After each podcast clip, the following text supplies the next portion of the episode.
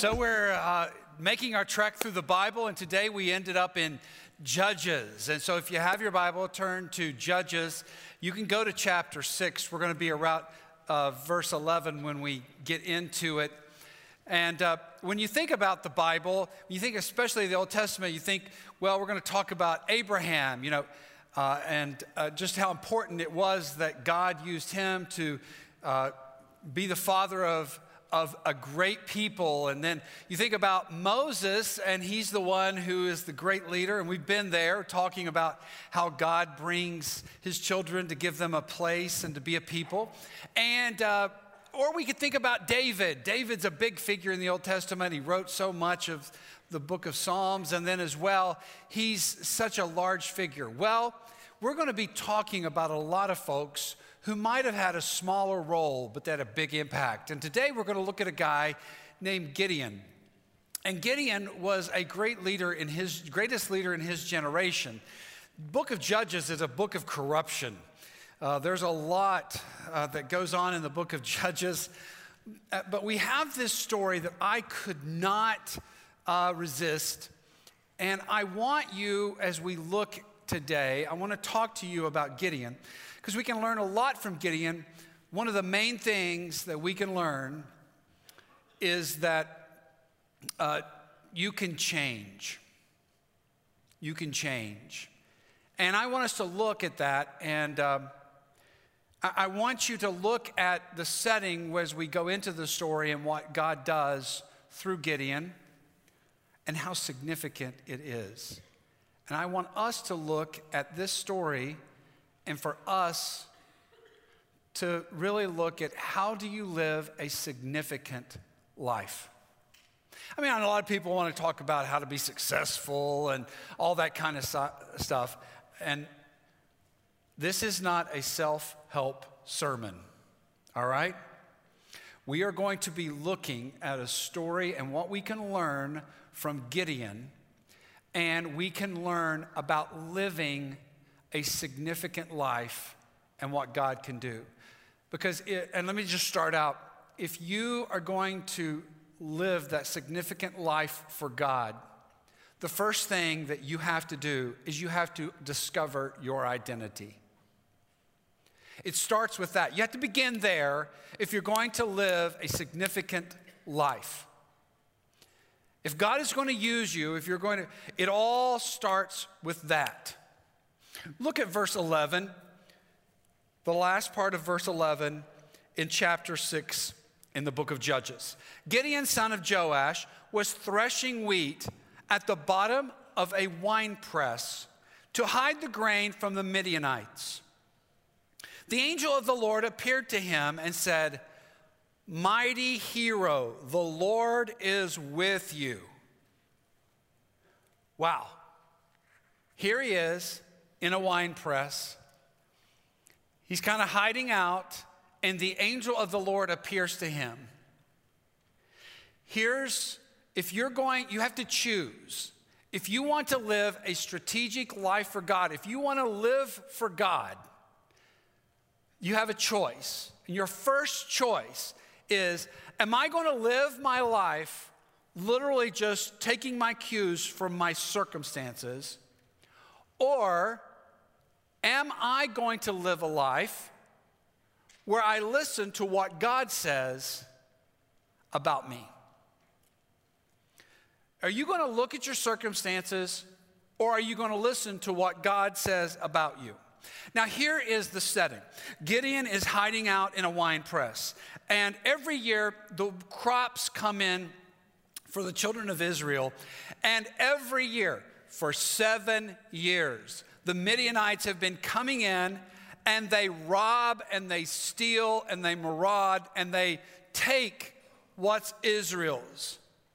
And so here is Gideon hiding in the wine press where nobody will see him and he's threshing wheat, he's hiding. And so the angel of the Lord shows up there. Are you hiding this morning in a wine press? In your life, in your circumstances, do you hide in some menial tasks? Are you just hiding? Are you hiding behind some phone? Do you hide behind some computer? Are you hiding in some menial tasks? In my life, I have hidden behind many. I, have hidden in the wine press many times. I've, uh, I've, I've straightened up my desk. I've spent whole days trying to organize myself a little bit when I knew there was something bigger and better for me to do. Now, there's nothing wrong with straightening up your desk. I mean, my desk probably needed straightening.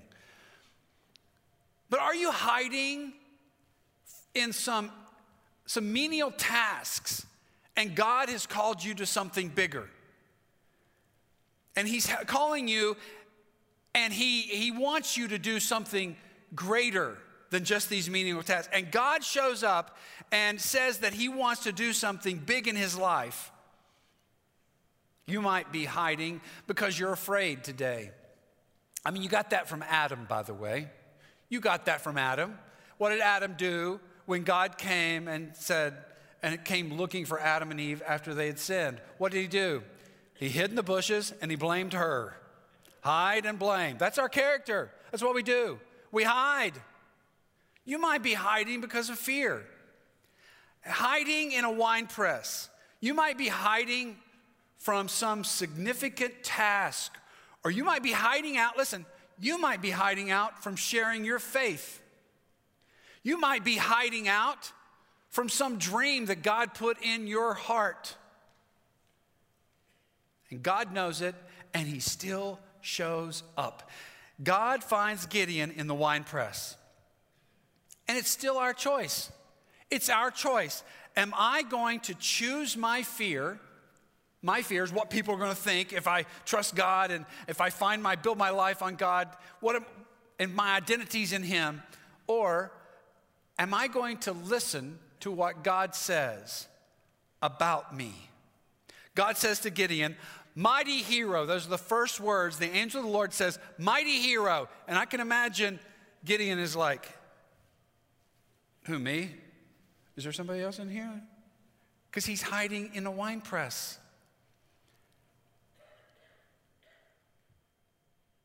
Same is true for Abram.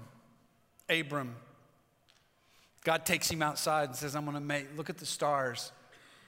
As abundant as the stars, I'm going to make you the father of a great nation. And he changes his name Abraham. Look at Peter, the guy that, that we all know as the bold guy, and he's so central, and he confesses Christ. And when he's asked, he says, You're the Christ, the Son of the living God. And he says, Upon you, Peter, that confession and who you are, I'm going to build my church. So I'm going to call you Petros, Peter. I would encourage you today. Today is just like a day, any other day, and you might be hiding in a wine press here today. You got to choose to listen to what God says about you. Now, listen to me. I'm not talking to you about convincing yourself. This isn't self help to convince yourself uh, uh, of it, but what God says about you. You have been told, maybe by some people, that you, uh, that maybe even people that were important to you as you were growing up, that you're stupid, you're a loser, you're never going to amount to anything. You're always going to be trouble. Or maybe through some traumatic event, maybe it is that you've heard you're just a victim and it's left you hurt and you're lost and maybe you're empty. What would surprise you to hear in the wine press today from God? What would surprise you to hear God say? while you're in the wine press, you would hear God say, You are deeply loved. You might say, Oh, no, no, Johnny Mack, you don't know. Nobody loves me, man. You have no idea where I've come from. You don't know what my family's like or anything. Ain't nobody loves me. I want you to know God loves you. Some of you might be here and you might be saying in the wine press, uh, You're a man of faith. You're a woman of faith.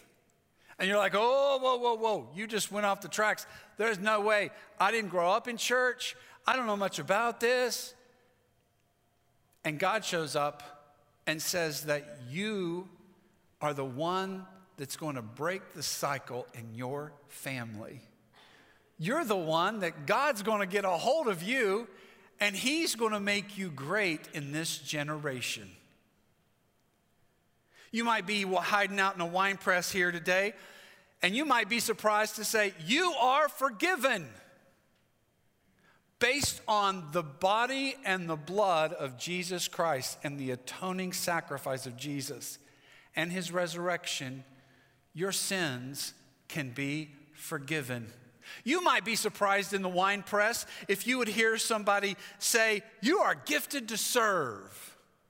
You're like, Oh, not me. My wife, we read, she reads to me in the morning before I leave uh, from Tozer. And he was saying this morning, he was saying, he used the, the thing was ungifted hands. And he was saying, and this, like, I'm a lot like this. I can't play the piano. I can't paint a painting worth anything. Uh, there's so many things I can't do.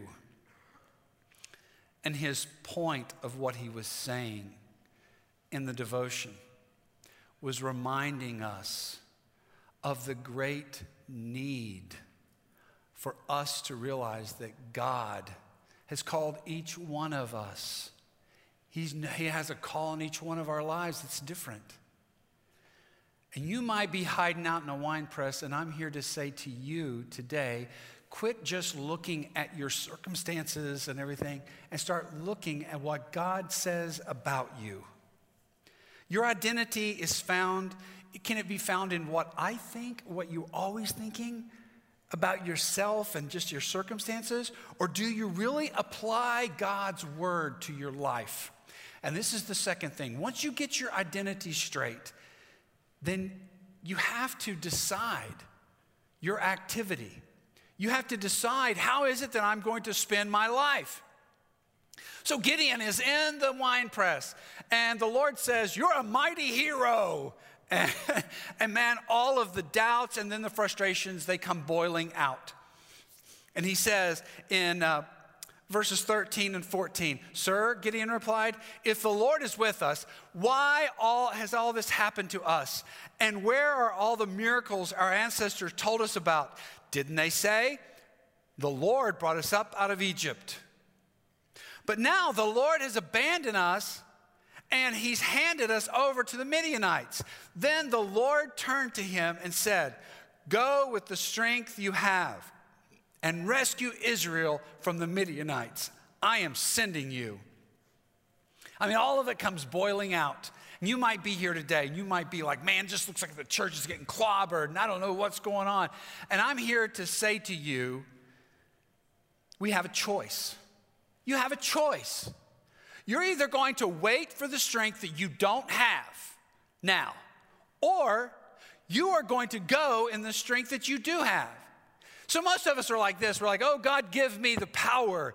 Give me what I need. Give me more money. Give me the training. Oh, Lord, give me the authority to do everything that you want me to do. Then I'll go, Lord. God, would you prove yourself and then I'll go do it. I'll start getting busy. I'll find myself in you, and then I'll be active for you. Just give it to me, Lord. You can go in the strength that you do have, or you wait for the strength you don't have. Go in the strength that you do have. There's a pastor wrote a book many years ago. His name was Ray Stedman. He said, Many people never discover what God can do in their lives because they keep waiting to feel powerful, and so they don't even act. No, you will not feel powerful. Begin to reach out and act to meet needs around you, and you will discover God's power, His unusual power. And that's the third thing. And now listen to me. This is right here right here, listen up. This is what you're never going to hear in a book and in a self help book or anything. You're not going to hear this on TV. determine your capacity. Because most of us in our active say, okay, so what, what are my resources? Uh, and find the resources to do this. And here's the listen listen to me. This is important. The promise is in God, not yourself. This is not a self help sermon because we have a choice. You can rely on your resources, or listen, because this is counterculture, or watch God use your weaknesses. It's easier for me to rely on myself and uh, the resources I have is a safe place. But here is what is true watch God use your weaknesses. Now, well, you might say, well, what's my weaknesses? Well, it's any place that you don't see the resources that you need to do what God is asking you to do or calling you to do. Maybe even in the middle of hurt or anxiety or pain. We think, hey man, if I can get rid of my weaknesses and then somehow I'll start being active for God, then God can use me. Like I'll get rid of all my weaknesses. God, listen, God is glorified when He can use you and He can even use your weaknesses, even through weakness. And it's because God can show the world his glory, not yours. Look at this right here, real quick. Judges 7, let's go on over to 7, verse 2. The Lord said to Gideon, You have too many warriors with you. If I let you fight the Midianites, the Israelites will boast to me that they saved themselves by their own strength. So he, they've got 32,000 soldiers to go against 135,000 Midianites. And he says to them, he says to Gideon, uh, I want you to pare that down. So go to all your soldiers and tell them, hey, if anybody doesn't want to fight, if you don't want to do this, then go ahead. You don't have to go home. And right off the top, they go from 32,000 to 10,000. They was 22,000 people right off the top. Then he says, do a drinking contest. Now, I might have done a spear throwing contest or possibly, uh, you know, a slingshot contest, possibly. But no, he does a drinking contest and he says, and I can imagine, I don't know what it was, the commentaries, they all say what it was, but it could have been like, well, the people that drink like this, they, you know, don't use them. And then the people that, you, that drink like this, that slurped, like that, use them. I don't know what it was. It doesn't matter. Because what happens is he pares it down to 300 people. 300 against 135,000. And then he tells them, he says, and we see this in verse 16 dividing the 300 men into three companies, he placed the trumpets and empty jars in the hands of all of them with torches inside. So you take a ram's horn, a clay pot, put it over this torch, and then you go and surround the army, the Midianites. And then when I blow my horn, everybody else blow their horn, break, break the jar, the torch will be there, and the Lord says, I will confuse them. They turn on themselves, and Israel wins the battle. I mean, like think about that. Like, like, like military for military strategy, like if one person would have been found out, that would have been utter destruction for Israel. And he did it. He did it. Like, like for example, in, in, in verse 2, when he's, when, when he's saying to do all these things, he says, The Israelites will boast if I do this. Do you know what God was doing? God was getting some pride insurance. It was Nothing will be clouded in this. No, there's not going to be any clouding about this. You're going to know that God did this. There's only 300. And I want to tell you, it's my story. It's my story. Growing up, you know, I was the guy that was so anxious and nervous about getting in front of people when I even played sports, much less talk. And then I had a guy about 11 years ago who's a CEO of a local company. And he was across the table. I consider him a friend. And I was talking to him about being a senior pastor, and he looked at me and he said, Johnny, you can't be a senior pastor. You've got too thin skin. And you know what? He was right. I'm insecure. There's a lot. I got, I got stuff. I have my own fear. Hey, I've hidden out in my share of wine presses my whole life. But I want to remind you what Paul said in the New Testament when Paul said, uh, and you can look if you have it, Paul in 2 Corinthians 12, Paul, he's saying, I've got this thorn in the side, I've got this weakness, I've got this problem. And three times I've prayed, and the Lord said this to me My grace is sufficient for you, for my power is made perfect in weakness. Therefore, I will boast all the more gladly about my weakness, so that Christ's power may rest on me. For when I am weak, then I am strong. First thing, pray. Number one, pray. Number two, boast in the weakness that God can even use that. It's a process. God's process for using our weakness to bring Him glory over and over. It's the process. I know everybody talks about that in sports and everything, you know, the process, but I want you to know this is God's process. This is God's process for us. Let me look at David. 1 Samuel 17 50. So David defeated the Philistine with only one sling and a stone. Think about that. Only one sling and a stone. They even, he didn't even get the armor. He was, Saul's armor wouldn't even fit. He's like, I ain't, don't give me that. He only had the stone and the sling. That's all he had. He didn't even have the armor. Look at John when Jesus was ministering and his disciples were there, the disciples said, Here's a boy with five small barley loaves and two fish. But how can they go for so, how can it, they go among so many? And then Jesus took the loaves, gave thanks, and distributed it, and those who were seated as much as they wanted to eat. And he did the same for the fish chapter 7, verse 7, the Lord told Gideon, with those, with these 300 men, I will rescue you and I will give you victory over the Midianites. Send all the other people home. When God wants to do something great in your life, here's what he does.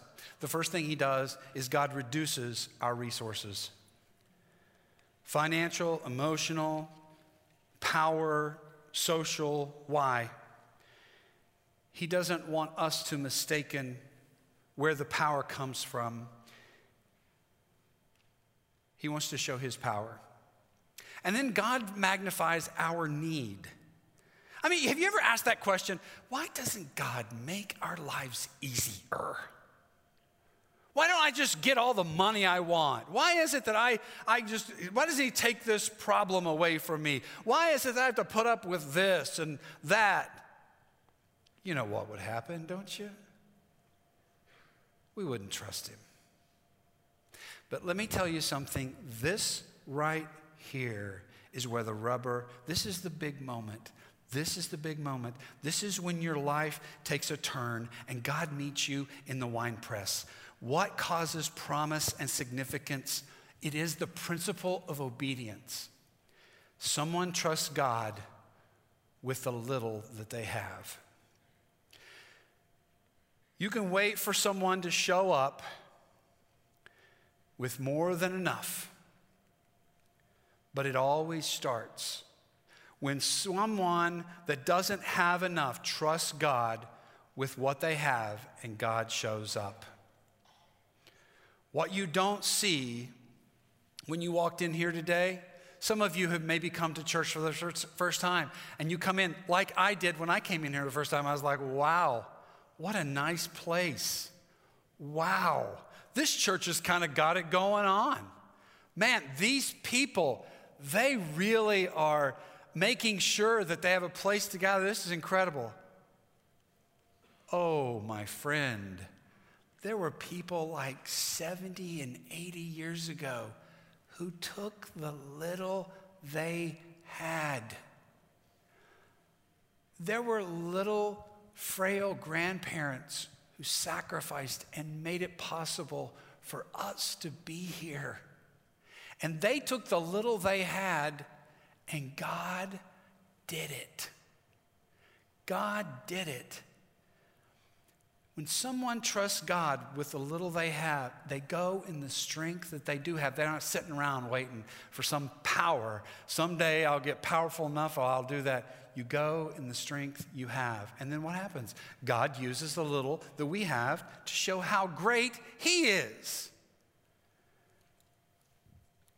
It's a lousy military strategy. Everything could have gone wrong. And God used the little that they had, and He gave them the victory. My own strength tends, listen, my own strength tends to pull me away from God's strength, and my weakness draws me closer to God's strength. So I need to trust Him. You want to do great things for God? You're going to have to face your weaknesses. Of course, when you think about how great God is, you realize all my life is weakness. And that's the importance of depending on God, because here's what happens God works through us to accomplish his will. Here's the lesson for today I want to hide in my weakness, but God wants to use my weakness. I want to encourage you today. We get to be a part of God's story. We can be a part of what God's continuing story. Some of you have eliminated yourself and you are hiding in the wine press. And God is calling you and He wants your identity to be found in Him. And He wants you to go in the strength that you have. Quit waiting for strength you don't have. And then realize that God wants to use my weakness. In Judges, look at you. He is having a hard time, Gideon is having a hard time getting this off of himself. Look at chapter 6, verse 15 and 16. Gideon says this, but Lord, Gideon replied, How can I rescue Israel? My clan is the weakest in the whole tribe of Manasseh, and I am the least of my entire family. And the Lord says, I will be with you. But Lord, look at my family, look where I'm from. And I'm the worst. How am I going to live a life, that kind of life of significance? Face your fear of failure. You know, I've found that I have failed many times, but God has never failed me. So I want you to pray today. I want us to spend a moment here praying. And I want you to pray. And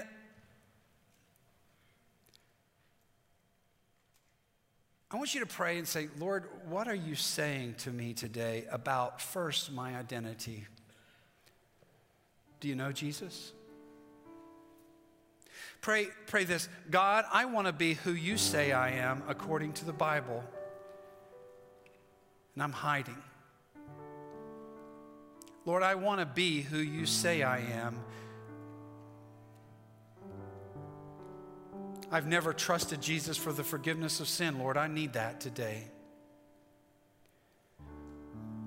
And then I want you to pray about your activity. Lord, what do you want me to do about that?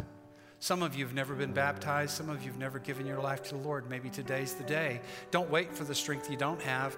Go in the strength you do have today. Act on faith. And then when you think about it, how am I going to do this?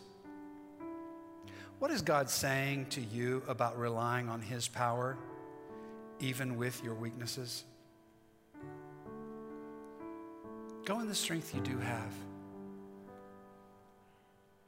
even in your weaknesses.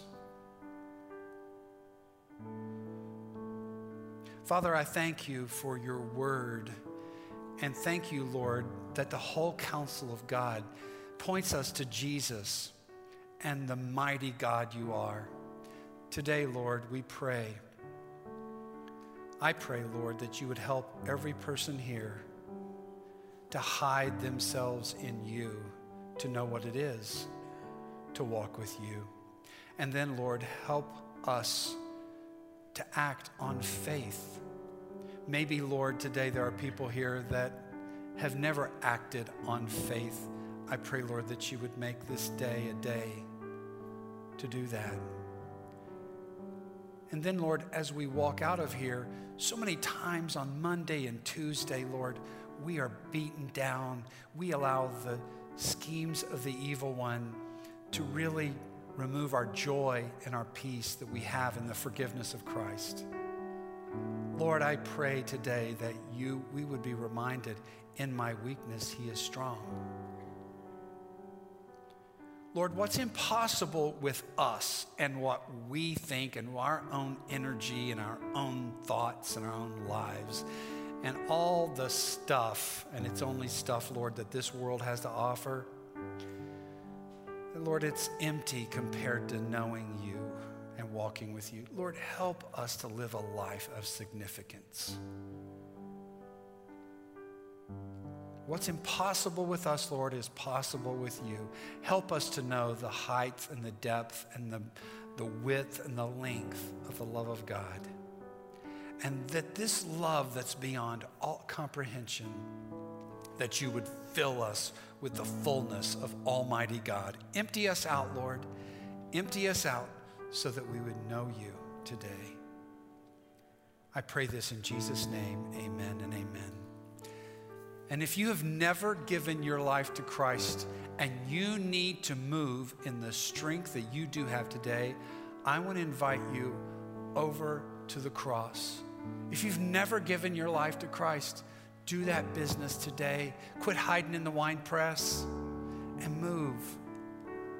And then I want you, as you today, maybe it is that as you leave here today, you may grow discouraged or weary.